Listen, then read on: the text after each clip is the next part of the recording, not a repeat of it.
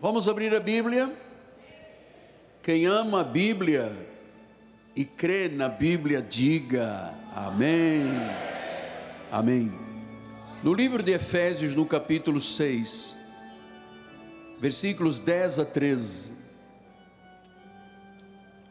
Quanto ao mais, sede fortalecidos no Senhor e na força do seu poder Revesti-vos de toda a armadura de Deus para poderes ficar firmes contra as ciladas do diabo.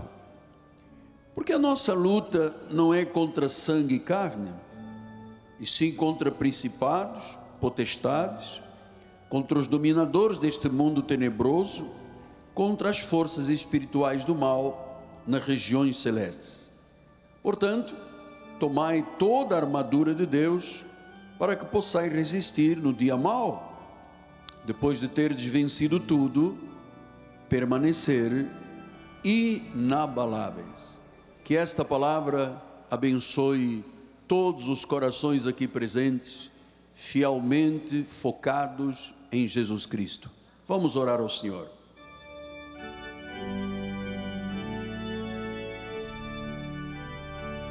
Senhor Jesus Cristo, muito, muito, muito obrigado por podermos estar juntos neste dia.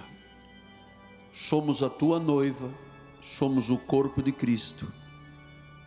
Eu sei, Senhor, que eu tenho a função de semear e de regar e outros comigo o fazem. Mas nós sabemos, ó Pai, que o crescimento, só há crescimento vindo de Ti. Pedro ensinou a igreja dizendo: antes de mais, crescei na graça e no conhecimento de Deus, com um coração humilde, um coração circuncidado, nos curvamos diante da tua autoridade, da tua palavra, do evangelho da graça de Deus para que esta palavra que não voltará vazia, cumpra os desígnios proféticos que tu tens para a vida de cada um de nós. Assim, Senhor, fala-nos ao nosso coração. Tu que o conheces, porque só tu conheces o coração de cada um. Tu sabes onde estão as fontes de necessidade, as áreas de vulnerabilidade, aonde é preciso fortalecimento para uma vida vitoriosa. Em nome de Jesus, fala-nos, Pai. E a igreja diga: Amém, Amém e Amém. Graças a Deus, meu bispo amado. Meus amados irmãos, minha família, santos preciosos do Senhor, meus filhinhos em Cristo Jesus. O apóstolo São Paulo, que escreveu as 14 epístolas que são a base da vida cristã na graça de Deus, escreve esta carta aos Efésios, que é uma carta incrível, é uma carta profunda. E esta carta tem um término no sexto capítulo, que quando há olhos espirituais iluminados, a compreensão deste sexto capítulo final, quando ele diz quanto ao mais, finalmente, ele fala e revela estratégias do diabo que lutam contra o povo de Deus. Veja só uma coisa que eu quero lhe falar. O inimigo sempre agiu contra os planos e os propósitos de Deus. Jesus nasceu e houve uma ordem de Herodes, claro, inflada pelo diabo, que fossem mortos todas as mortas todas as crianças dentro daquele período do nascimento de Jesus, porque ele queria atingir Jesus. E houve uma execução em massa de crianças neste período do nascimento de Jesus. O diabo sempre lutou contra os propósitos de Deus. O diabo sempre expressou ódio a Deus. E você sabe que a grande estratégia dele é que as pessoas não acreditem nele, na existência dele, para que ele tenha liberdade total de matar, roubar e destruir. Porque as pessoas não estão preparadas para esta guerra. Durante a história da encarnação de Jesus, o diabo sempre esteve perto. Usou os fariseus para chamá-lo de Belzebu, o maioral, o próprio inimigo criando essa dificuldade de relacionamento espiritual. Portanto, ele sempre esteve desde o início do ministério de Jesus, já com 30 anos, até os 33 anos, você vê até o término, até a crucificação, você vê ações diabólicas contra Jesus, contra o Evangelho, contra a obra de Deus. Então, quem mais poderia entender e conhecer com profundidade as funções, os álibis do diabo? Jesus. Afinal, ele não foi criado diabo, ele era um anjo de luz, Lúcifer. Lúcifer, um querubim ungido, era o líder da adoração e do louvor celestial junto ao trono. Mas, num momento, ele quis usurpar o trono de Deus, quis ser igual ao Altíssimo e foi expulso do céu com os anjos rebeldes, os chamados demônios. Demônios que obedecem somente a Satanás. São possuídas, pessoas possuídas por ele, semente dele, que agem nesta terra contra Jesus, contra a igreja, contra a minha vida, contra a sua vida. Veja o profeta Isaías revela isso no capítulo 14 de Isaías. Ele diz assim: Derribada está na cova a tua soberba, e também o som da tua harpa. Por baixo de ti uma cama de gusanos, e os vermes são a tua coberta. Olha como é que ele foi desqualificado totalmente de anjo de luz por causa da sua rebeldia. Depois ele continua dizendo: como caísse do céu, ó estrela da manhã, filho da alva, você era luz, você era parte do trono, como foste lançado por terra, tu que debilitavas as nações.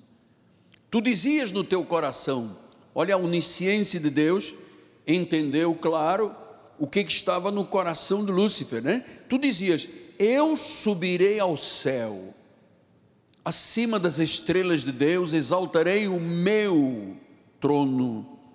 E no monte da congregação me assentarei nas extremidades do norte. Subirei acima das mais altas nuvens. Olha, serei semelhante ao Altíssimo. Aqui está o início de uma doutrina tão defendida pelo mundo protestante que se chama o livre-arbítrio. Começou aqui, quando ele diz: Eu subirei, eu me assentarei, eu serei semelhante ao Altíssimo, eu tenho toda a liberdade de fazer o que eu quiser. Versículo número 15: Contudo, serás precipitado para o reino dos mortos, no mais profundo abismo e os que te virem te contemplarão, onde fitar-te e dizer-te: É este o homem que fazia estremecer a terra e tremer os reinos? Portanto, Lúcifer estava na melhor igreja do mundo,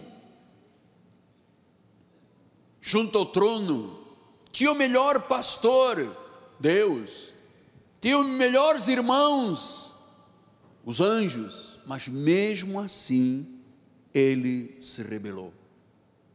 Foi expulso, caiu aqui nesta terra e a sua missão continua sendo a mesma: matar, roubar e destruir. Nós precisamos de entender então estes desígnios. Em 2 Coríntios 2,11, Paulo adverte a igreja e diz para que Satanás não alcance vantagem. Porque quem ignora os desígnios de Deus pode estar certo do que eu estou lhe ensinando como uma mensagem de última hora. Quem ignora os desígnios de Satanás, ele alcança vantagem, ele derrota. Ele tem álibis, ele tem estratégias que eu vou lhe passar esta manhã.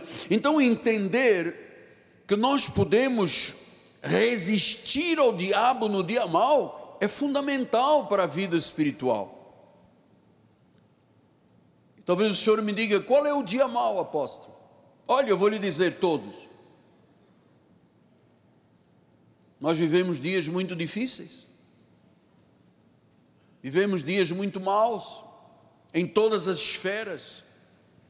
No mundo espiritual evangélico, a deturpação da Bíblia, a tentativa de anular versículos bíblicos, a tentativa de criar uma igreja com um espectro totalmente diferente do que Deus criou.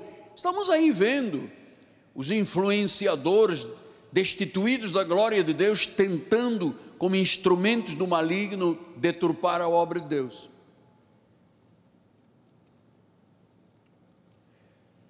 Então, todos os dias são maus. Não pense que você terá um dia bom, um dia maravilhoso, depois um dia mau. Todos os dias são dias difíceis e maus. Agora, deixe logo acalmar o teu coração. Se você está em Cristo, se você pertence ao Senhor Jesus. Se você andar de forma digna do Evangelho, se você estiver engajado com a obra de Deus, você está sendo ensinado esta manhã que, inevitavelmente, você vai ter lutas na vida. Pastor, mas por que que então eu, como evangélico, tenho que enfrentar lutas e os demais. Bom, quem for semente da perdição não tem luta com Satanás, já é de Satanás. Satanás já os possui. Não há luta. A luta é conosco, é com a igreja de Jesus. Então é muito importante entender esta luta. Nós não podemos viver uma vida cristã vitoriosa sem entender que há confrontos com forças do inferno, há ardis, há ciladas. E para que não se dê oportunidade a Satanás de promover os seus propósitos, nós temos que aprender a resistir. Pastor, quais são os propósitos que Satanás tem a respeito da minha vida, da sua, da vida cristã. Ele quer que nós violemos a essência do que é ser cristão. Ele quer que nós não honremos com a nossa vida a glória de Cristo. Ele quer macular a minha vida e a sua vida e a vida da igreja ao longo do tempo tem feito isto.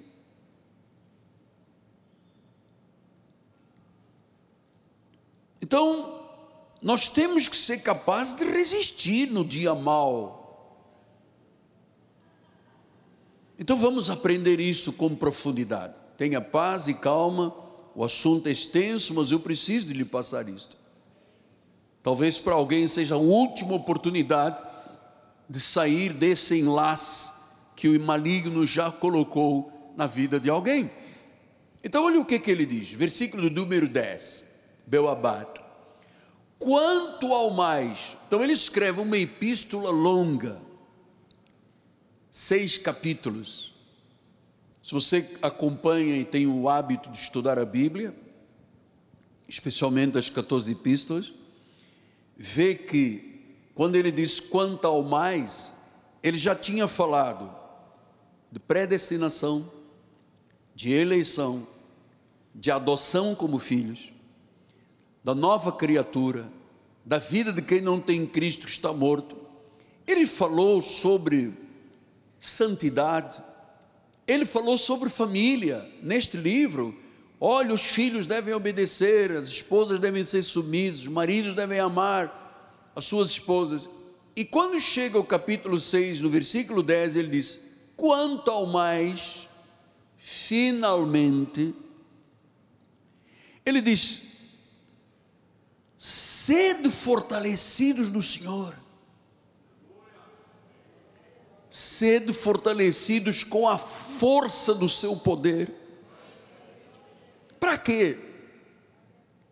Versículo de número 11: revestivos de toda a armadura de Deus, para você poder ficar firme, porque há ciladas todos os dias na minha vida e na sua vida ciladas do diabo. Se eu não estiver fortalecido, se eu não aprender a resistir, se eu não ficar firme, revestido da armadura de Deus, as ciladas vão prevalecer na minha vida. Versículo número 13. Portanto, tomai a armadura de Deus para que possais resistir. Veja, eu não posso fazer isso pela senhora, a senhora não pode fazer por mim, o irmão não pode fazer por mim. Isto é individual. Ele disse: tomai a armadura para que possais, quer dizer que se eu só posso resistir no dia mal, se eu tiver uma armadura espiritual. E ele diz: você resiste no dia mal, depois você vence tudo e você termina inabalável. Versículo número 14. Estai, pois, firmes, cingido-vos com a verdade, vestindo-vos da coraça da justiça. Então, abrimos aqui o coração da mensagem. Todo cristão, e quem lhe disser o contrário não será honesto, todo cristão está sob ataque vindo da parte de Satanás todos os dias. Você acha que o mundo das trevas quer que você esteja na igreja?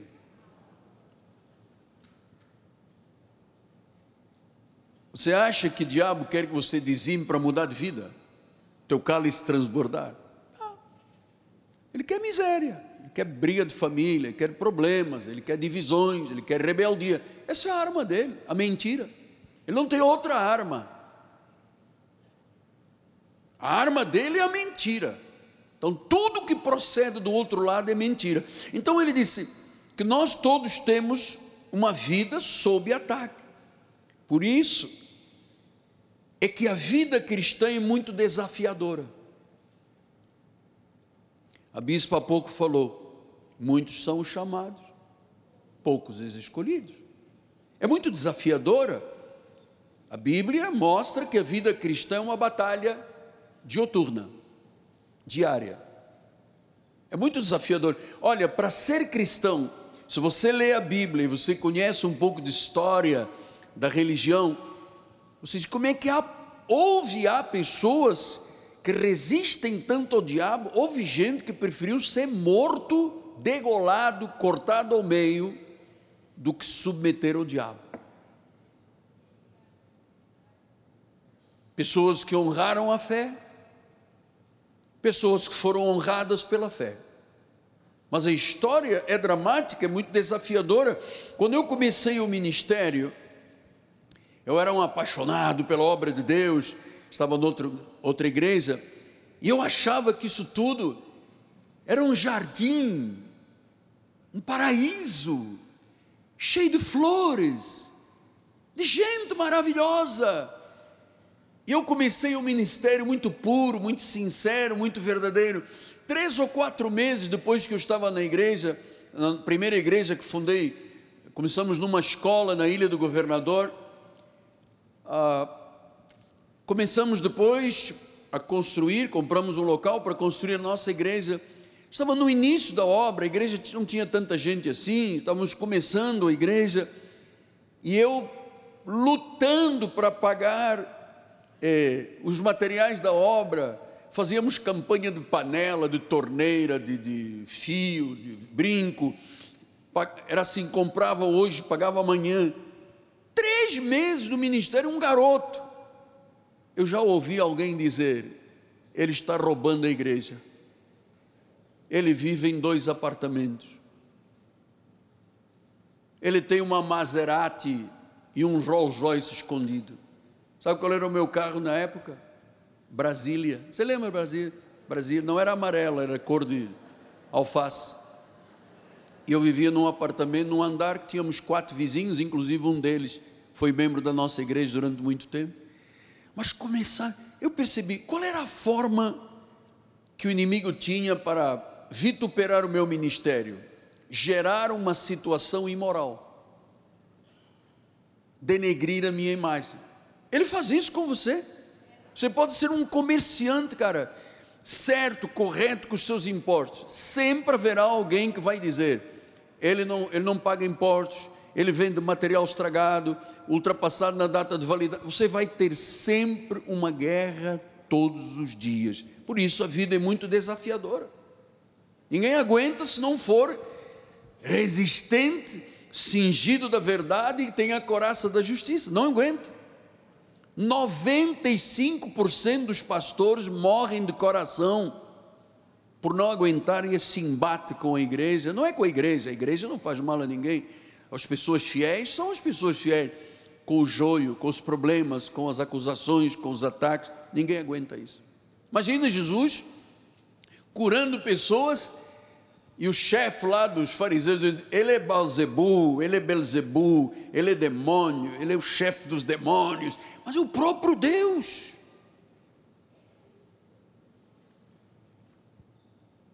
Então nós vamos entender hoje que nós temos duas frontes de ataques na nossa vida. Primeiro, a interna, as lutas internas. Esse é primeiro, o primeiro lugar é conosco. Nós, com a nossa própria vida.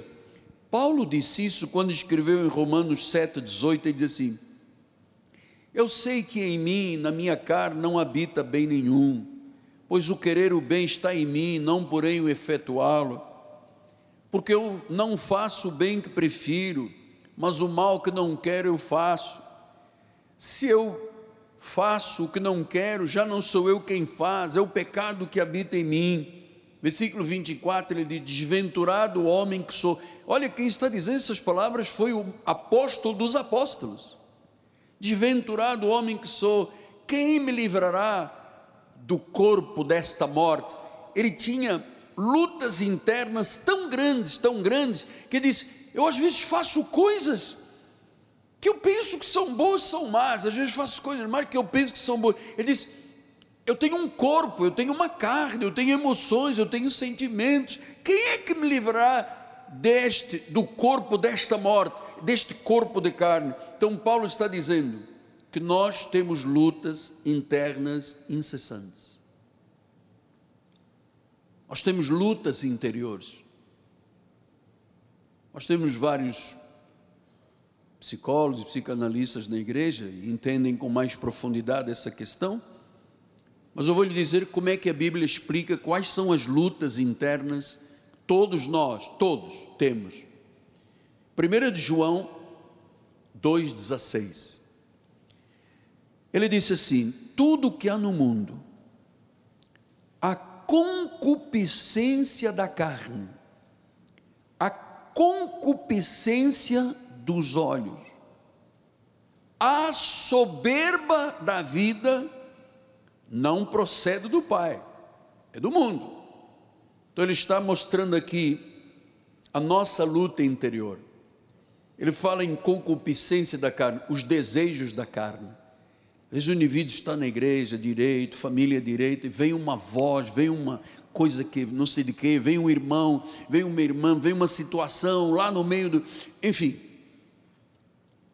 E ele deixa se levar pela concupiscência da carne. Talvez alguém diga: o senhor está falando para mim? Não, meu amado.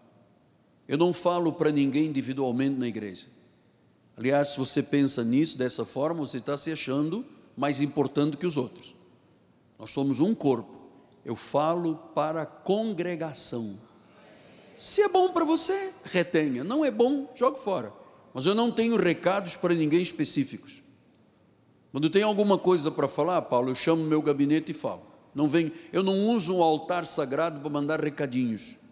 Eu não sou um moço de recados. Eu sou um profeta do Altíssimo.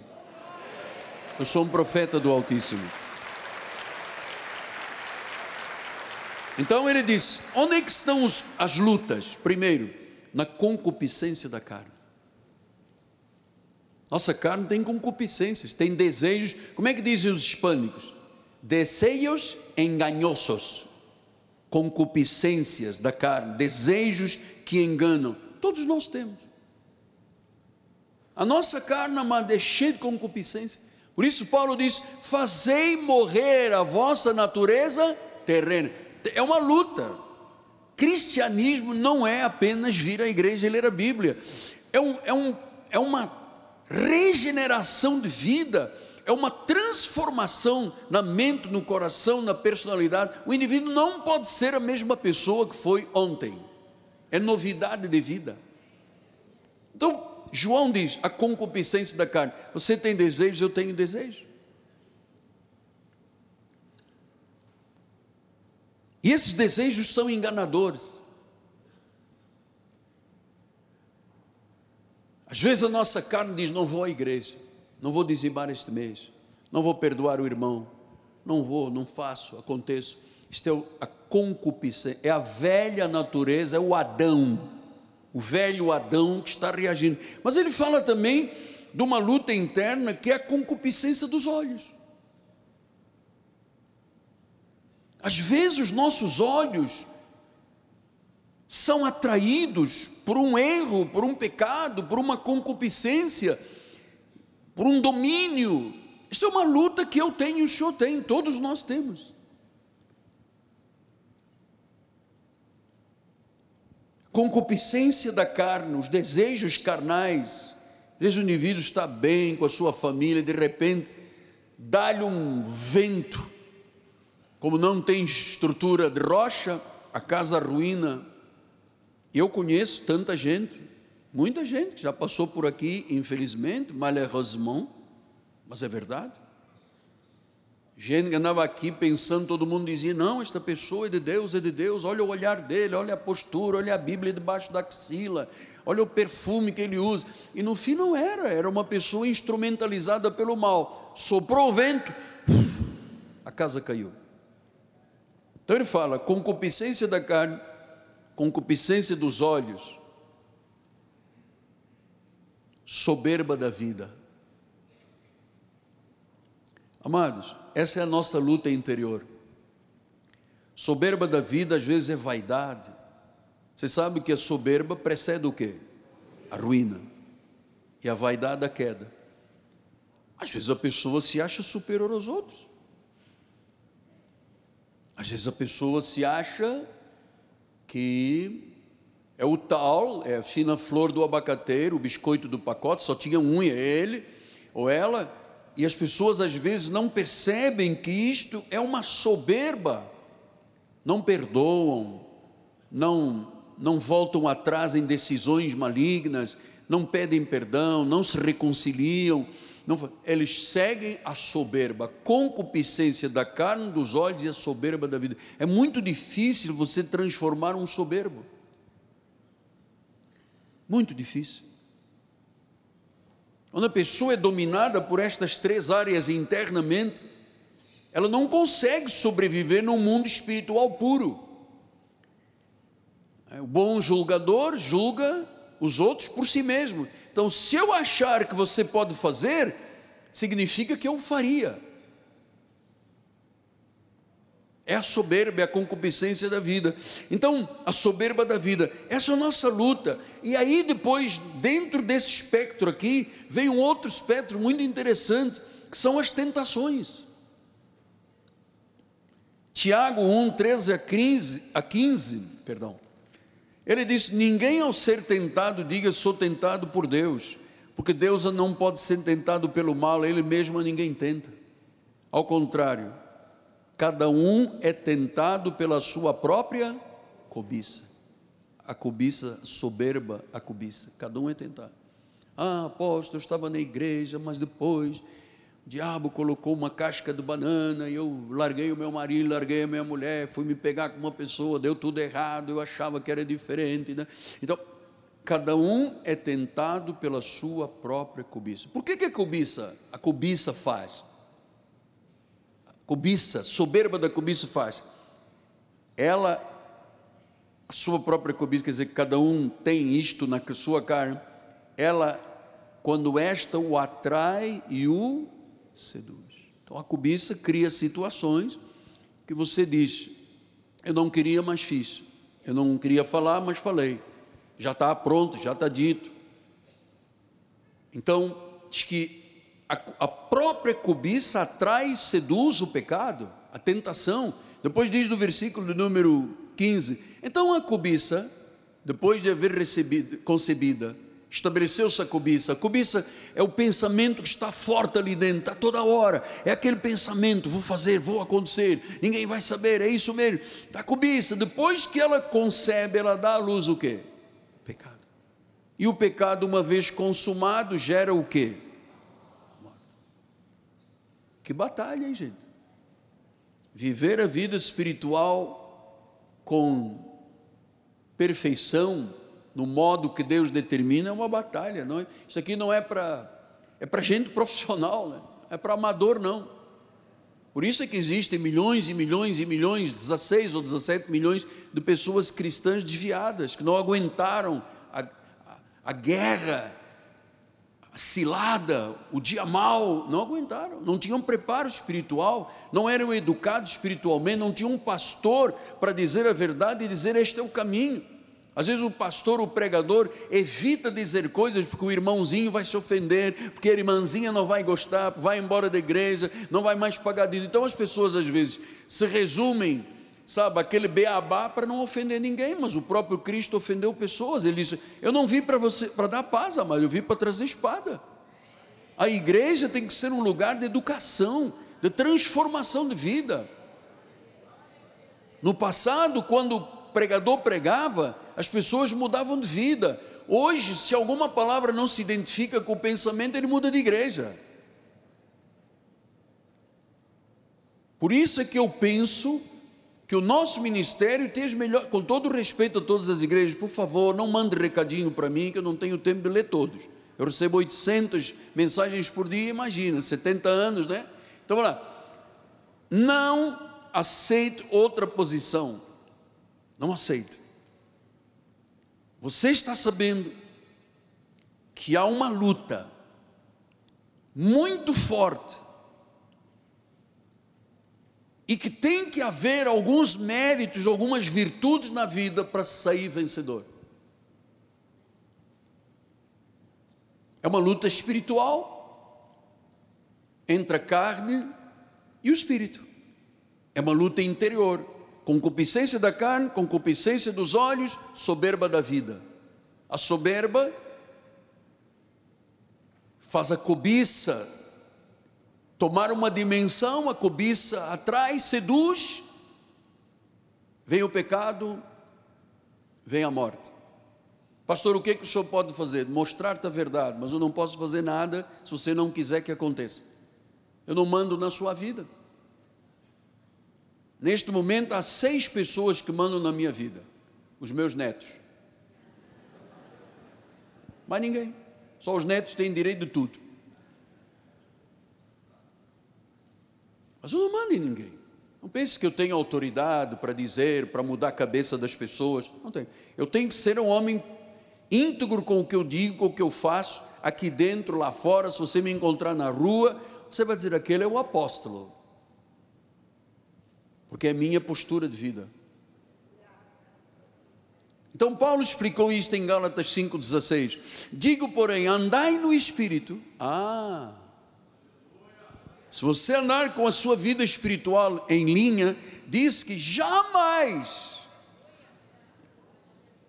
satisfarás as concupiscências da carne, a luta interior. Jamais. Jamais. Tem que andar no Espírito. A sua vida espiritual tem que ser uma vida ativa. Por isso é que eu mando mensagem: venha à igreja, traga um familiar, traga um amigo, venha, não falta, não falta. Não, mas hoje tem chuva, apóstolo, chuva, convida a cama, então ficar mais um pouco. Amanhã tem muito sol, tem muito. Mas a igreja tem ar-condicionado, tem tudo, tem todas, tudo que você precisa. Não, mas é muito calor, apóstolo, é muito frio, é muita chuva, é muita bala perdida. É verdade, é a nossa sociedade. na sociedade. E olha, eu vou lhe dizer, eu não vejo perspectivas de paz no nosso país nunca mais. Eu, não, eu pessoalmente não vejo. Então eu tenho que me agarrar a Deus. Eu tenho que me agarrar à palavra. Eu tenho que me agarrar ao altar.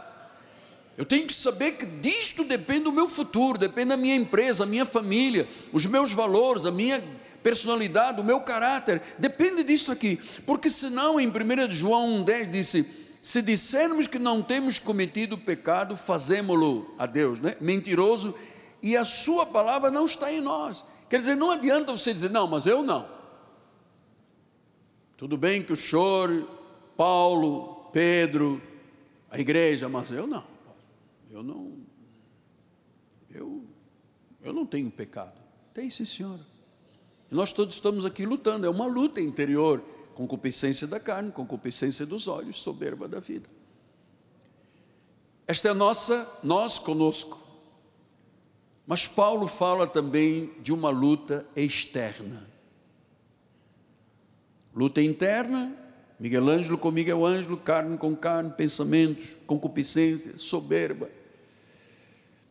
Está tudo dominado. Mas há uma luta exterior. E é essa que entra o diabo. É aí que entra o diabo. Tem planos, tem pessoas dele, que no meio da igreja chama joio. Lá fora são pessoas dele, tem outros nomes. Nós vamos estudar é, hoje, quarta-feira. Então ele disse, Efésios 6,12: Porque a nossa, a nossa, ah, pensei que era só do pastor, ou só da ovelha todos nós, a nossa luta. Pastor, mas eu achava que a vida espiritual, uau, era um mar de rosas. Apóstolo, eu pensei que eu flutuaria. Calma, baixa, você vai, você vai aprender o estudo, e quando terminar o culto, você vai dizer: agora eu estou certo do que eu sou um vencedor, com as regras bíblicas. Então, lutas externas, lutas internas. Internas é a nossa carne, concupiscência da carne, concupiscência dos olhos, soberba da vida. Mas eu não tenho soberba. Bom, se você não tem soberba, já é. Todos nós temos, amado. Só que o nosso velho homem está dominado. Eu vou lhe explicar como. Então, Paulo disse: a nossa luta não é contra sangue e carne. É co... Agora veja o nível da luta de um cristão. É contra principados, potestades, dominadores deste mundo tenebroso, forças espirituais do mal nas regiões celestes, ou seja, no reino espiritual, esta é a luta que nós temos.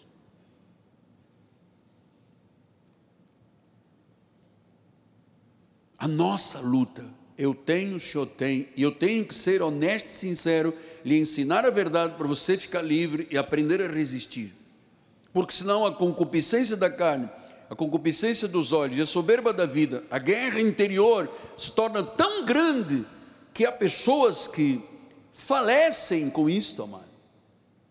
Entram em óbito. Está lá o drama existencial da pessoa, passa por depressão, por angústias, por medo, impulso suicida, droga, álcool, são as guerras internas. Tem nada a ver com o diabo, são as guerras internas. Mas ele está dizendo que a nossa luta externa não é sangue e carne. Você não está lutando contra um homem, você está lutando com principados, potestades, governantes, poderes, forças deste mundo nas regiões celestes. E é aí onde agem os demônios profanos, os filhos do diabo. Você sabe o que eu vou dizer agora é pura verdade. Nós somos as pessoas mais abençoadas do mundo, mas nós somos as pessoas mais atacadas do mundo. Entre nesse delírio do demônio, diz: Ah, todo mundo faz, todo mundo pode, eu vou fazer, eu vou acontecer. Pronto, você já está possuído por essa situação. Agora, quando você começa a dizer: Não, eu vou ser um homem de oração, eu vou, não vou faltar à igreja, vou ser fiel com meu pai, vou estar ao lado do meu apóstolo, não vou dar ouvidos a mais ninguém, a voz profética é. Aí você tem um ataque, sinceramente, inevitável.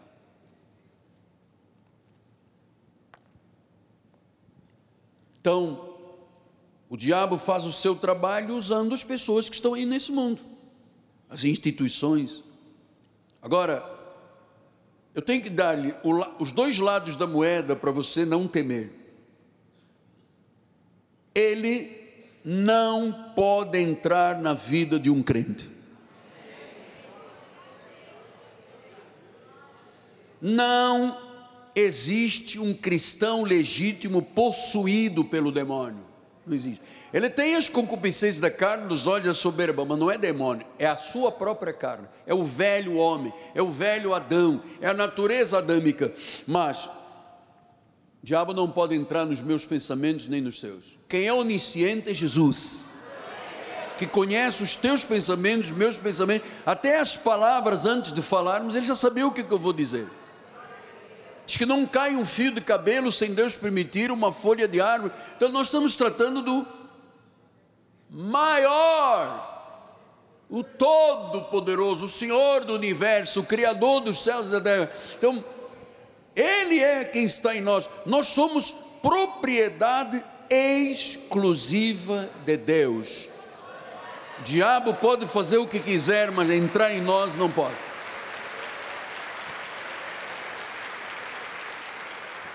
Então, João 8,44 ele fala: quem são aqueles que são dele, são filhos dele, possuídos por ele. Olha lá, o Senhor está falando a um grupo de religiosos: vós sois do diabo, ele é o vosso pai. Você quer satisfazer os desejos do diabo, os desígnios. Ele foi homicida desde o princípio, jamais se firmou na verdade, nele não há verdade. Quando ele profere mentira, fala do que é próprio, que ele é mentiroso e é pai da mentira.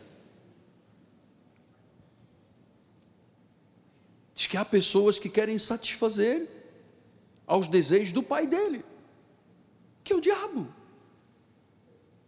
E os, os desejos do diabo são o quê?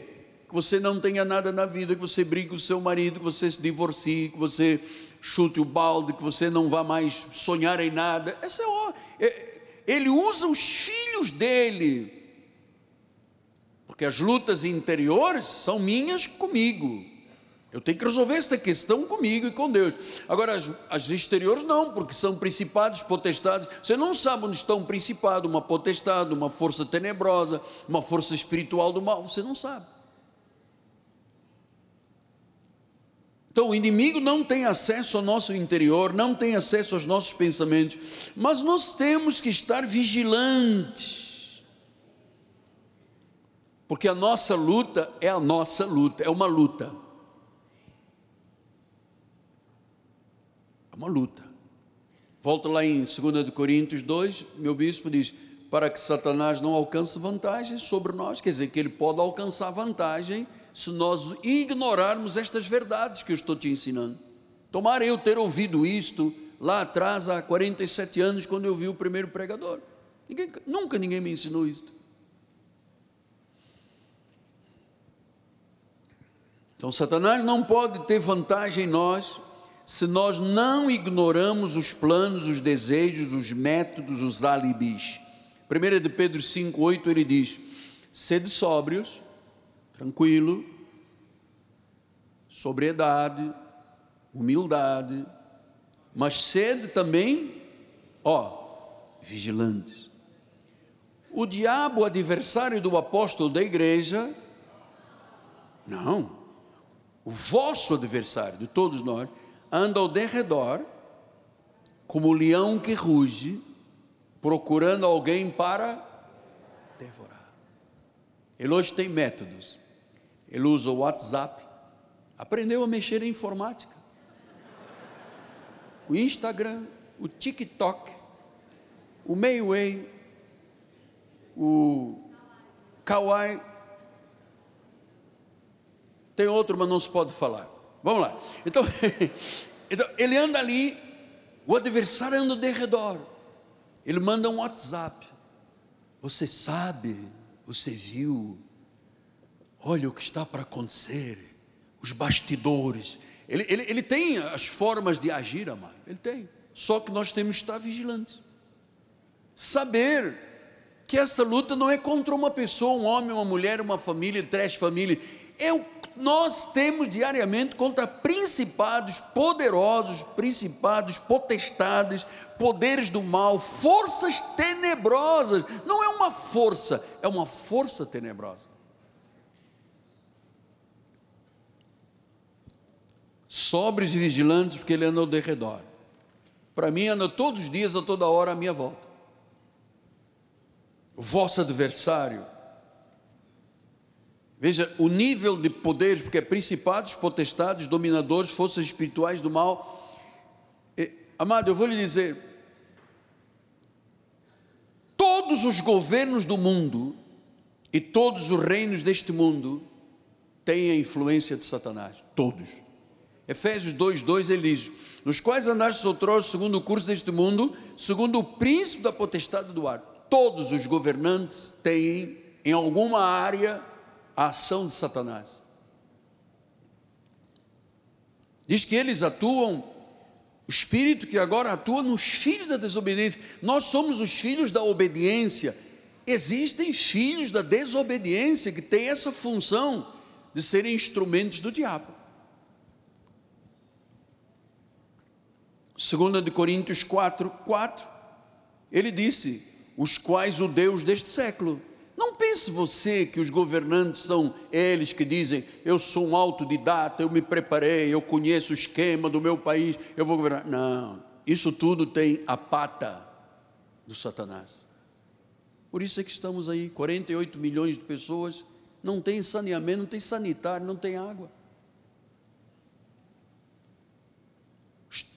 A pesquisa diz que o brasileiro, para sair da pobreza para ter alguma coisinha de classe média, ele demora nove gerações de 20 anos, 180 anos.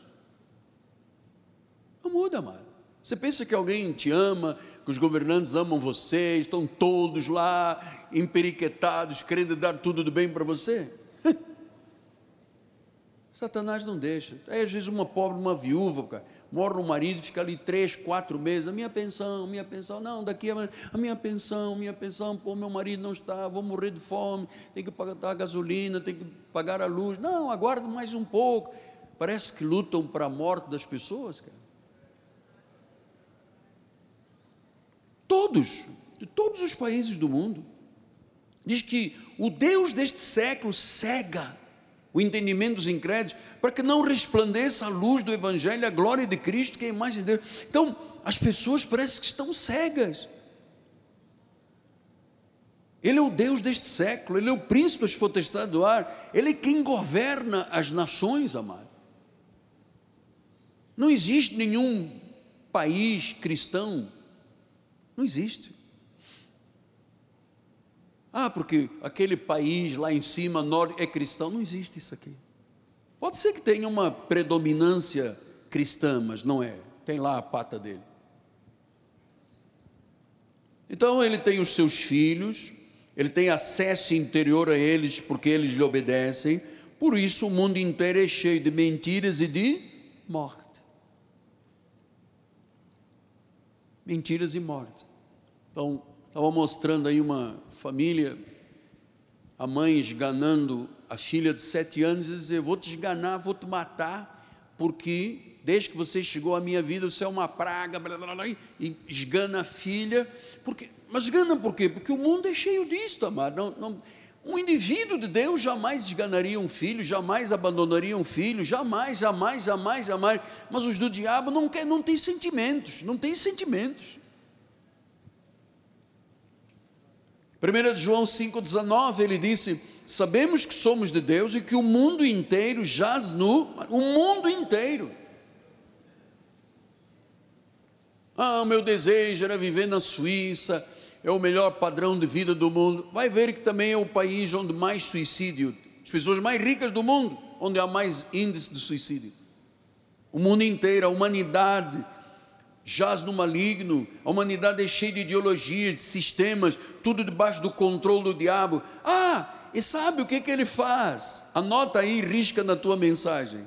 2 Coríntios 11, 14. Não é de admirar. O próprio Satanás se transforma em quê? Anjo de luz. Anjo de luz. Eu vou tentar te tirar da igreja. Eu estou disfarçado de uma pessoa muito boa, de luz. Que ele quer é que você caia e desapareça no fundo do poço. Isso é experiência de vida. Estou te falando de experiência de vida. Então, ele se disfarça, ele é um enganador, ele se disfarça em anjo de luz, ele tem os seus agentes, e o cristão que é inocente, que não, não, não conhece essas verdades, ele é arrastado para fazer a vontade dele. Veja o que diz Apocalipse 12, 17: Irou-se o dragão contra a mulher, foi pelejar com os restantes da sua descendência, os que guardam os mandamentos de Deus, têm o testemunho de Jesus. Supose, veja, ele veio para destruir quem? Aqueles que guardam os mandamentos de Deus e têm testemunho. É nesses que a luta está estabelecida. Os outros são dele, já os possui. São os instrumentos, são a semente da perdição. Então diz que ele vai pelejar contra os que guardam os mandamentos. Você não, para mim domingo é o dia do Senhor. Para mim o que Deus diz é a palavra final. Sou ele. Essa pessoa que tem guarda os mandamentos e tem testemunho, amado, tem uma luta. Então ele não faz guerra contra os filhos da desobediência, ele já os possui, já são dele, já são semente da perdição. Mas ele luta contra quem? Com os que guardam os mandamentos e têm testemunho. Aí a pessoa diz: Pô, mas eu criei meu filho, minha filha na igreja, dei os melhores testemunhos, dei o melhor. Agora minha filha não quer vir à igreja, o meu filho não quer, ai, se envolveu com não sei o quê. Aí você fez a sua parte. Você não manda nas pessoas. Agora, vou lhe dizer uma coisa importante. Há pessoas que têm fascínio pelo diabo e pelos demônios. Estão aí nas mídias, na cultura atacando a igreja, atacando a obra de Deus, atacando homens servos de Deus, tem história neste país. Este país chegou onde chegou por causa da história do Evangelho neste país, amado. Senão isso seria pior que outros países aí à volta. Agora, talvez você pôr, mas apóstolo, o diabo pode fazer o que quer? Não. Ele é limitado, só pode fazer até onde Deus permite. Por quê? Porque em 1 João 4,4 diz assim: Filhinhos, vós sois de Deus. Quem é de Deus, diga amém. Você venceu o falso profeta, por quê? Agora vamos todos encher o pulmão. Vamos dizer juntos com o apóstolo: Porque maior é aquele que está em vós do que aquele que está neste mundo. Maior, quem está em você é maior. Por isso, o versículo primeiro disse: Amados, não deis crédito a qualquer espírito, provai os espíritos procedem de Deus. Primeira pessoa que chega e te diz um negócio e você já esquenta contra a igreja, contra o pastor, contra os irmãos. Calma, mano, não dê crédito a qualquer espírito. Às vezes é um anjo disfarçado. Eu vi isto ao, ao longo da minha vida espiritual, eu vi Satanás disfarçado de anjos, anjo de luz, anjo de luz, anjo de luz. Quando eu fui ver, não era anjo de luz, era o próprio, era um, um espírito dele, era um, um principado dele. Então, é, 1 João 2, 13 e 14, ele diz: Eu vos escrevo porque conheceis aquele que existe desde o princípio. Jovens, eu vos escrevo porque tendes vencido o maligno. Filhinhos, eu vos escrevi porque conheceis o Pai. Pai, eu vos escrevi porque conheceis aquele que existe desde o princípio. Jovens, eu vos escrevi, sois fortes, a palavra de Deus permanece em vós, tendes vencido o maligno. Portanto, a proposta de Deus é a nossa vitória. Então, se você é um crente cristão, a palavra está em você, o testemunho está em você, você guarda os mandamentos, você venceu. Porque você sabe, ele não pode acessar o teu interior, não entra nos teus pensamentos. Nós somos templo do Espírito Santo, ele vive em nós, é maior. Portanto, é muito importante entender isto para nós não cairmos na ideia que podemos em algum momento ser possuído por alguma dessas situações e não podemos. A propriedade é exclusiva. Aqui não cabe Jesus e do lado Satanás, não tem essa hipótese. João 14:30 diz a palavra do Senhor: Já não falarei muito convosco, porque aí vem o príncipe do mundo. Jesus dizendo: Está vendo lá? Está vindo, está vindo. E ele diz: Ele nada tem em mim. Jesus disse: Olha só, nada, absolutamente nada do inimigo está nos meus pensamentos, nas minhas palavras, nas minhas ações. Nada. Pastor, mas então isso aqui é uma coisa de uma dimensão muito profunda, porque as pessoas estão aí todos os dias caindo, desviando, eram fiéis, depois já não são fiéis, dizem que amam, depois já não amam, porque estão isto, estão aquilo. Então, olha o que, que Satanás disse a Jesus, Lucas 4, 5 e 6. Levando, mostrou-lhe um momento todos os reinos do mundo, todos os reinos, e disse: Dar-te-ei toda esta autoridade e a glória destes reinos porque ela me foi entregue. Eu dou a quem quiser. Então, todos os reinos, todos os governos têm a marca satânica. Tem a marca satânica. Foi entregue a ele. Se agora eu dou a quem eu quiser. Versículo 6: Disse o diabo: Dar-te-ei toda esta autoridade e a glória deste reino, que ela me foi entregue, eu dou a quem quiser. Amado, dá a quem quiser. Quem o diabo quer, amado, ele pá, dá-lhe glória do reino. E a pessoa acha, sou eu. Não é ele, não. É alguém energizando ele.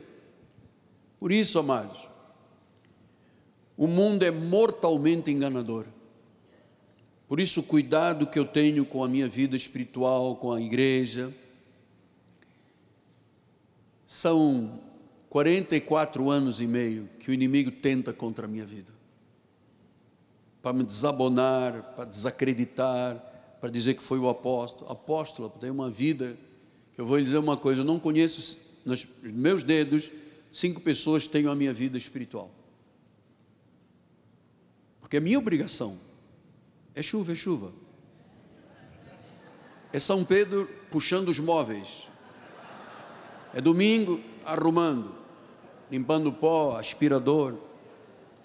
Tinha que estar aqui conosco, né? Vem aí, eu não tenho nada. Eu vou te dar porque isto me foi dado. O mundo é mortalmente enganador. O mundo é um lugar perigoso. Porque ele todo jaz no o mundo, o mundo quê? Inteiro, diga inteiro. O mundo quê? Inteiro jaz no maligno. Por isso, amado, é que a igreja é o nosso refúgio.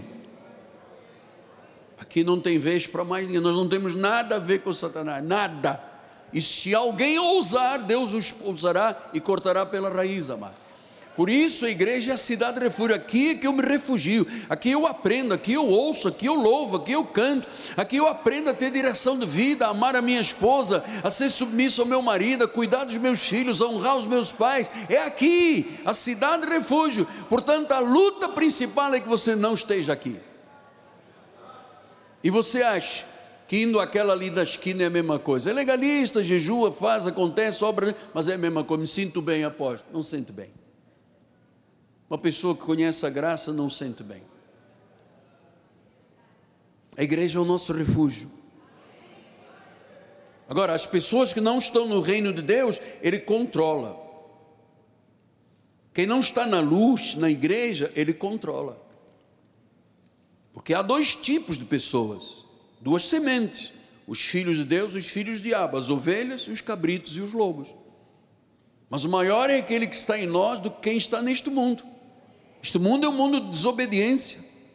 1 João 5,4 disse: Porque todo o que é nascido de Deus, só o que é nascido de Deus vence o mundo. Esta é a vitória que vence o mundo, a nossa fé, é a vitória que vence o mundo. Versículo número 5: Quem é o que vence o mundo, senão aquele que crê ser Jesus, o Filho de Deus? Versículo número 18: Sabemos todo aquele que é nascido de Deus não vive em pecado. Antes, aquele que nasceu de Deus o guarda e o maligno não lhe toca. O maligno não toca quem é nascido de Deus, quem tem o padrão bíblico, o perfil espiritual. O Espírito de Deus está em nós. Nada pode possuir um filho de Deus. Mas a verdade é que nós vivemos neste mundo. Estamos aqui de passagem, somos peregrinos. Vejo os senhores que Antes de nascermos já tínhamos a data de validade. Deus já disse o tempo, os anos que cada um de nós vai viver. Mas nós vivemos neste mundo.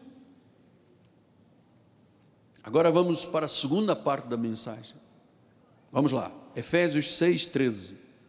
Portanto, tomai toda a armadura de Deus para que possais resistir, resistir, endurance, resistência diabo vem e diz: faz, faz, mente, vai, rouba, adultera, é, faz, prejudica, vai, cria tumulto, é isso mesmo, vamos lá. Eu me recordo, tadinho, as pessoas não têm noção do que é lutar contra uma igreja e contra um anjo de uma igreja. Temos aqui um, um rapaz, dirigiu louvor há uns anos atrás, criou uma pinimba na igreja, ele depois publicou: Vamos matar o velho. Eu tinha menos de 10 anos, talvez 12 anos. Vamos matar o velho, vamos agitar. Meu amado, eu já te vi na rua, você está perfeitamente destruído. Olha quem você chamou de velho, olha aqui, ó, ó, ó, ó. Viu? Você chamou de velho há 12 anos atrás. Você hoje é um homem doente, eu sou um homem saudável. Acabou, ponto final. Essa é a verdade. Então diz que para resistir no dia mal, depois de ter vencido tudo, quer dizer que é possível, realmente, com este espectro da armadura de Deus, resistir o dia mal, vencer tudo e permanecer inabalável. Você se lembra quando Jesus disse, Pedro, Satanás queria peneirar-te. Lembra dessa passagem?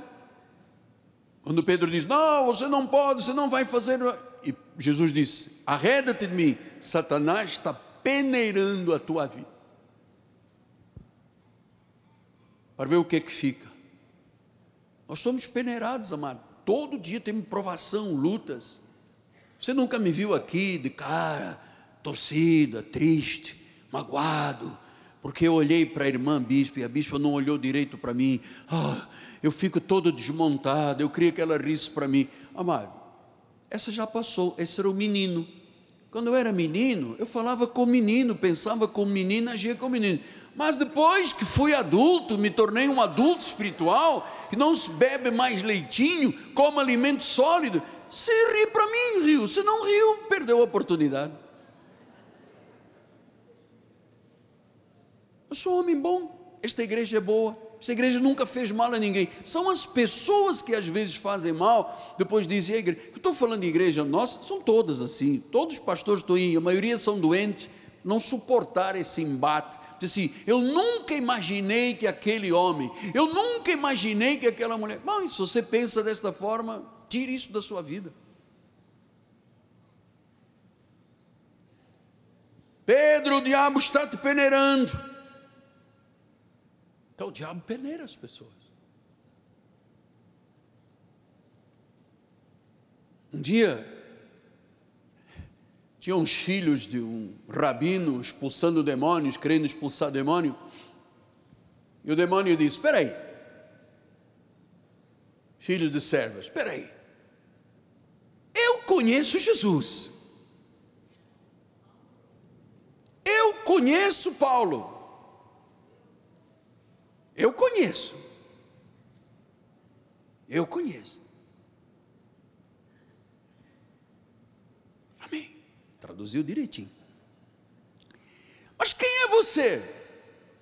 Amado, vida espiritual, ministério, quando ele é instituído por Deus, amado, pode vir demônio que vier, não tem possibilidade. Contra a tua vida não vale encantamento. Contra a tua empresa não haverá nunca vitória, amado. Quem está em você, em mim, em nós, nas nossas famílias, no nosso lar, é Jesus Cristo. Eu conheço Paulo, eu conheço Jesus. Quem são vocês? Ah, nós somos os filhos do rabino, Seba. Ah, é? Tumba. Deu-lhes uma paulada, despiu-os, feriu-os e saiu todo mundo voado. Amado, o demônio sabe quem é quem. Ele sabe. Pelas manifestações, pelo que se diz, pelo que se conta, pelo que se escreve, pelo que se passa adiante, ele sabe. Ele conhece tudo isso. Ele sabe onde estão as áreas de vulnerabilidade as fraquezas, a concupiscência da carne, a concupiscência dos olhos, a soberba da vida. Ele sabe, ele sabe, porque já foi externado, ele só sabe porque já foi externado. Então, como é que eu resisto ao diabo, apóstolo? Primeiro você está conhecendo os desígnios dele, os esquemas dele. Depois você é vigilante, porque está sendo ensinado que existe uma luta interior, a concupiscência da carne, dos olhos e a soberba da vida. Mas Paulo disse isso. Quanto ao mais, sede fortalecidos. Depois de ter falado tantas coisas na carta, ele diz: finalmente, já falei sobre família, salvação, predestinação, eleição, o novo homem, falei tudo, mas finalmente, sede fortalecido no Senhor e na força do seu poder. Pastor, como é que eu sou fortalecido no Senhor e na força do poder? Para que ninguém me derrube nesta terra. Primeiro, você tem que ser uma pessoa de oração. E não pode ser oração, ó oh Deus, tu conheces tudo, amém. Tem que ser, arranje um tempo. Pastor, mas eu não tenho tempo. Arranje. Você tem tempo para novela, você tem que ter tempo de oração. Arranje um tempinho, bota lá um negocinho no canto do, da tua sala, na dispensa, arranje uma almofadinha, fique lá, fale com o Pai, tenha comunhão com Deus. Segundo lugar, vida na palavra. Todos os dias abra a Bíblia, leia um pouquinho da Bíblia, deixe ela se internalizar, deixe ela ser semeada no teu coração, deixe ela dar frutos. Oração, palavra. Terceiro lugar, vida na igreja.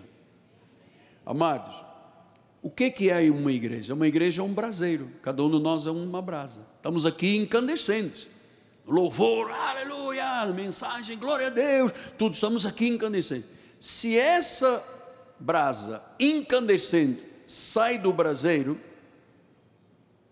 ela no início parece que tem força ainda, parece que está incandescente, depois vai apagando, apagando, vira cinza. Aí as pessoas encontram o irmão cinza, irmão, nunca mais te vi na igreja. É, o apóstolo, não ama ninguém. Cara, dou aqui 500 abraços e beijos, tem homem o beijo. Ele não ama ninguém. Na igreja ninguém me ama. Eu estou muito ofendido com você, com aquele irmão, aquele irmão lá. Não fala comigo. Eu vou procurar um lugar onde as pessoas me amem. Mais do que aqui? Duvida é odó. Palavra, oração, vida na igreja. Paulo diz: admoesta as pessoas a não abandonarem a sua congregação. Quando você vê uma pessoa, às vezes eu estou aqui no púlpito, olhando, tá, conheço os olhares, já sei das posições onde cada um sente. Você vê uma pessoa muito triste comigo, muito abatido, muito. Eu falei, pronto. Já foi enlaçado. O diabo está peneirando, dia e noite, amado. O diabo está peneirando a mim, então é com uma peneira fininha, daquela que não deixa passar nada. Não tem, eu não tenho alternativa na minha vida. Não tenho.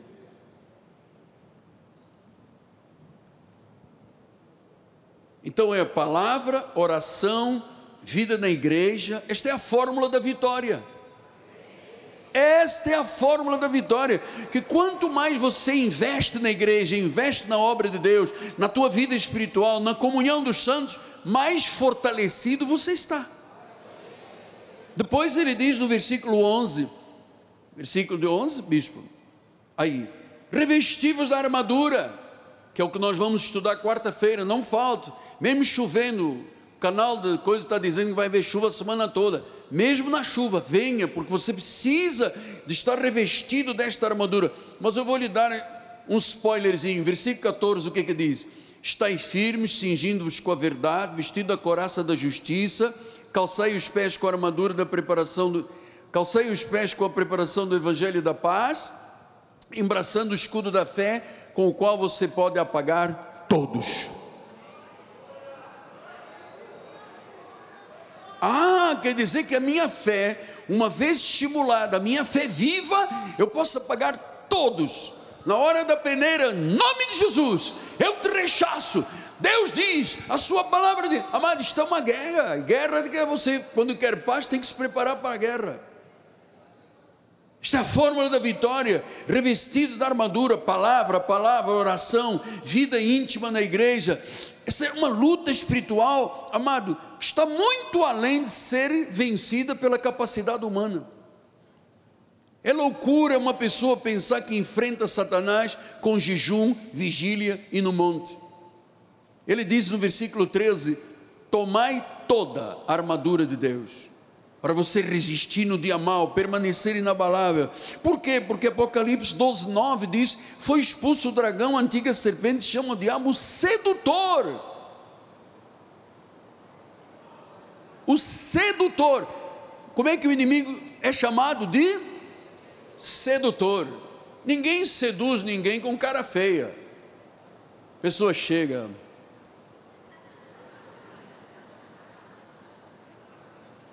É o sedutor. Então nós temos que ser entender esses enganos sutis, ser temerosos, ser vigilantes. Não podemos ser ingênuos, porque a serpente é astuta. É um desafio. É um desafio e o dia mau, todos os dias. Nós temos que viver vitoriosamente, permanecer inabalável, resistirmos, conforme disse Tiago 4,7. Olha só o que, que ele diz: sujeitavos a Deus, mas resisti ao diabo. Ele vai fugir, em algum momento ele escapa, volta no dia seguinte, mas ele foge. Ele não tem medo de grito, ele tem medo, sabe de quem? Do que guarda os mandamentos e guarda a sua fé é da oração, é da palavra, é fiel. Deste ele tem medo, os outros não respeita. Pode pensar que te respeita, não respeita, ele só respeita quem é agarrado aos mandamentos de Deus, quem é da fé, quem é da palavra, quem é da vida de oração, este tem a força para lhe resistir. Diz em 1 de Pedro 5,9: resistir-lhe firme na fé resistir-lhe firme na fé. Então, essa resistência, amado, é como você, é, é, é armadura, é como você ganhar um couro à volta do teu corpo. A seta vem e não entra. A mente é de Cristo. Ouve dizer, não se envolve. Esta, é, esta é a seta. Esta é a resistência.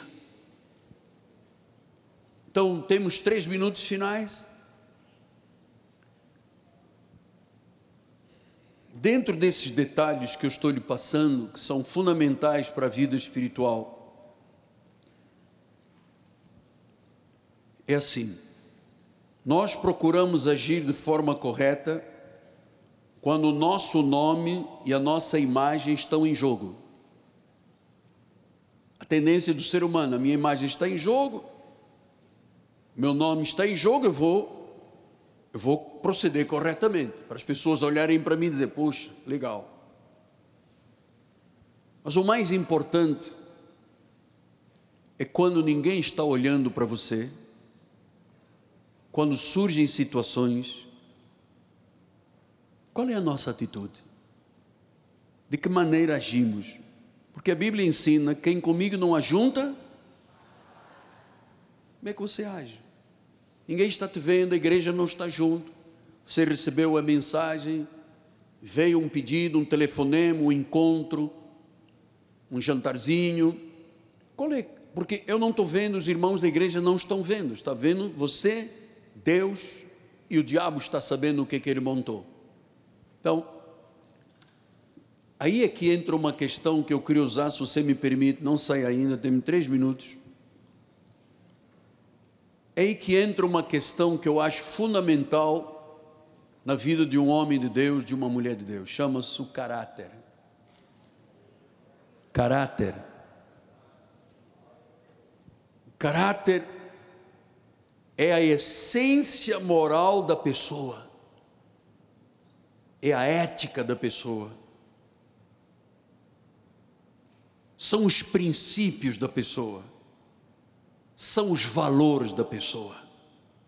Esse é o caráter. Aí entra a coragem, a disciplina, a perseverança, a integridade, o amor. Deixe-me dizer-lhe que estas virtudes aqui estão em extinção hoje no nosso país. É o caráter. É quando ninguém está vendo. É quando eu estou sozinho. É quando o irmãozinho não vai saber de nada. É quando ninguém conhece, sou eu. É nessa hora que o cristão diz quem ele é nesta terra.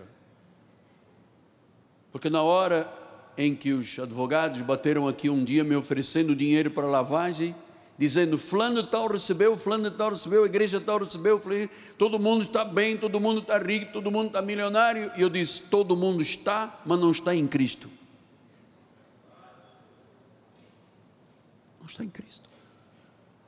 Porque o meu caráter a minha essência, a minha ética, os meus valores jamais permitiriam isso.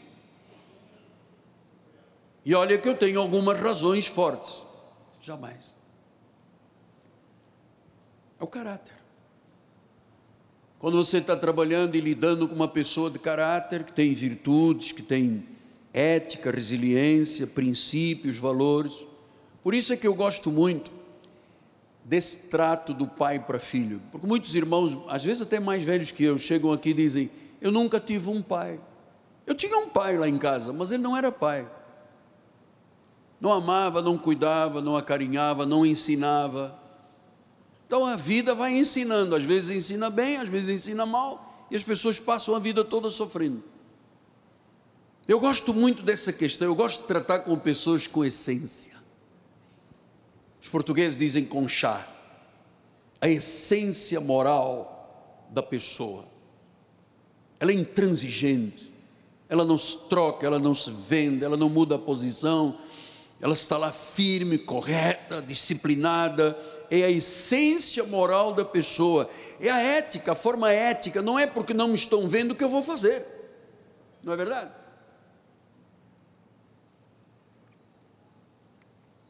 Os princípios.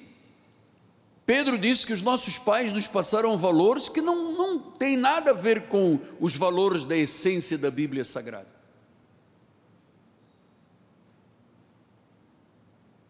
Agora, onde, onde isto tudo se aprende? Com a mensagem, pregação. E não pense que eu, estas coisas que eu estou dizendo, estou dizendo, Paulo, para você. Eu estou dizendo para a igreja. Cada um retém o que é bom, cada um diz, isso é para mim. Não é para mim, eu encosto, é para o vizinho. Mas a essência moral de uma pessoa, aquela pessoa que diz: Eu não vou mentir.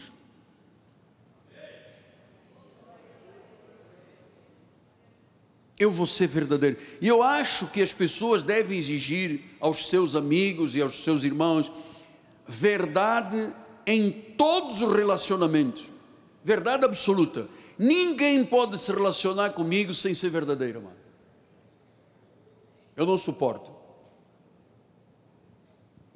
Você deve exigir que aqueles que cercam a tua vida, seja na tua empresa, nos teus negócios, na tua família, exija verdade em todos os relacionamentos, especialmente marido e mulher.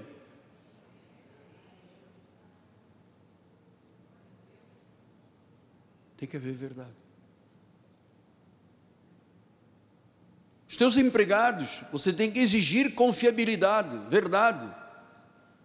Senão eles vão destruir a tua empresa. Tua família, você tem que exigir. Em tudo eu quero verdade no relacionamento. Diga sim, sim, não, não. Seja verdadeiro comigo. porque senão os casamentos desmoronam, homens de negócios agem mentindo, governantes são desonestos, escândalos balançam a vida do nosso país todos os dias. Vocês nunca imaginei, nunca, não passou pela minha mente que seria possível aquele homem fazer isto, aquela mulher fazer. Nunca, nunca, nunca. Porque ele tem uma guerra interior, concupiscência da carne, concupiscência dos olhos, soberba da vida. Amado, eu nunca vi um soberbo ceder. E é soberbo, é soberbo e acabou. Agora, quando você tem os valores de caráter de Deus, porque amado, eu já apanhei muito para ser o que eu sou, muito. Muito. Pessoas foram muito cruéis comigo. Se eu não sou indivíduo de resistência, já teria morrido há muito tempo de infarto. Houve um ano que eu fui internado 13 vezes por problema cardíaco. 13 num ano. E não foi ninguém que me amava que fez isso. Foram circunstâncias. Então eu aprendi a resistir. Eu aprendi com a palavra. Eu aprendi com a oração. Eu aprendi a não dar ouvidos ao demônio. Eu aprendi a identificar por discernimento de espíritos o que é, o que não é quem é.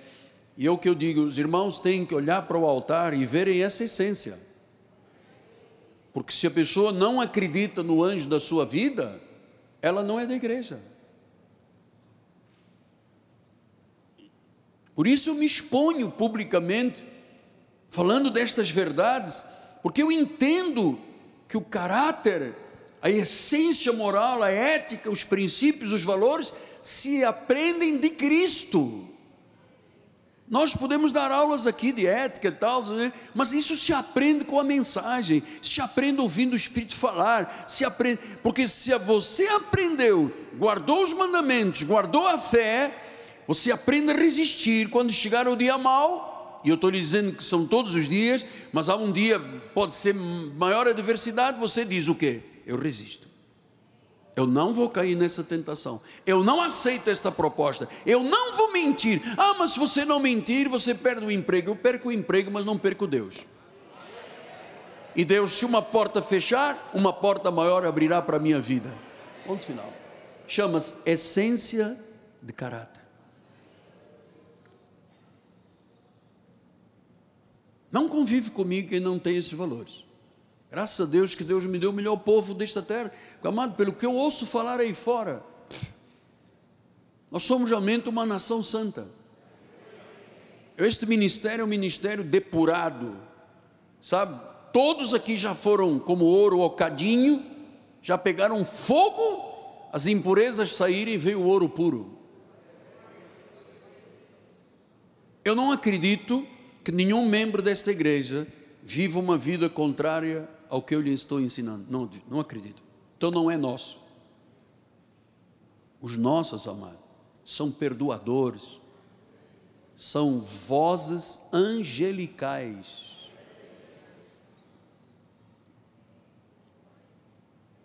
Assim como eu quero ser uma voz angelical para a tua vida todos os dias. Você diz: Deus me colocou nesse ministério, eu entrego a minha vida para ser pastoreada por este homem, que tem 44 anos de carreira, não tem nada que desabone, não se meteu com politicagem, não se meteu com nada, absolutamente nada, está aí na sua vida, sua família, sua firmeza, não exibe nenhuma característica de descontrole emocional, não tem problemas cognitivos, é um homem lúcido, é um homem de Deus, um homem com formação, porque eu aprendi isto com Deus, ouvindo palavra durante esses anos todos todos os dias que a minha esposa entra no meu escritório, ou me encontra de joelhos, ou me encontra ouvindo, estudando a palavra. Todos os dias. Olha, eu depois posso sair e você venha perguntar a bispo. Porque eu não quero ser utensílio de desonra. Eu quero ser utensílio de honra, vaso de honra. E não quero nunca que o nome de Jesus seja maculado por causa de concupiscência da carne, dos olhos e soberba da vida, e muito menos dar lugar ao diabo. Eu não poderia estar aqui, porque você nem imagina o que foi a minha vida nestes 44 anos. Se você imaginasse, me amaria mais ainda. Mas aquele que está em mim é maior.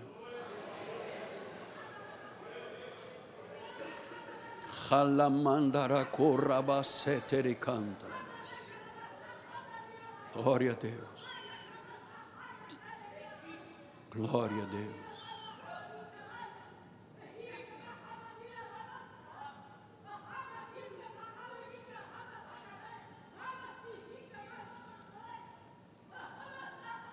Aleluia.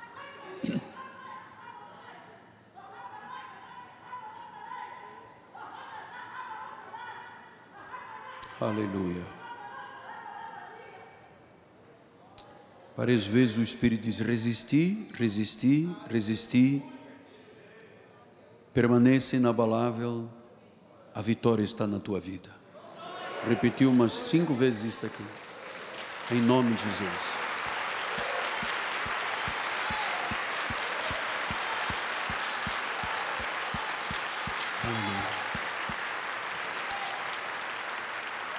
Muito obrigado pela honra. A Deus toda a glória. Vamos ficar de pé. Bispo vai dar a bênção final. Quem puder ficar um minuto, cantamos um hino. Quem não puder precisar de voltar a casa, por favor. Uma semana maravilhosa. Bispa querida. Glória, Senhor. Povo abençoado, povo feliz. Levante as suas mãos. Obrigada, Senhor, por esta palavra de conhecimento, Senhor. Obrigada porque sairemos daqui, Senhor, para resistir toda cilada do inimigo e ele fugirá de nós, Pai. Porque nós sabemos que maior é o que está em nós do que o que está nesse mundo. E agora, Senhor, nós te pedimos, guarda-nos, Senhor, com os teus anjos. Teus anjos de fogo, teus anjos de guerra, teus anjos de proteção, Pai. Livra-nos de todos os males, Pai. E que nesta semana, Senhor, nós possamos ver cadeias caírem, Senhor, fortalezas se romperem, Senhor, porque Tu és poderoso, Senhor. Saímos daqui diferentes, porque sabemos que Tu és maior do que o que está neste mundo. Saia feliz, amado. Você é um filho, uma filha fortalecidas pelo Senhor. Nenhum mal pode ir contra a tua casa, contra a tua vida, contra a tua família, contra a tua fonte de renda, porque maior é o nosso Deus. Graça e paz, um domingo abençoado e uma semana de vitórias, em nome de Jesus. Amém. Amém. Glória a Deus, boa tarde a todos.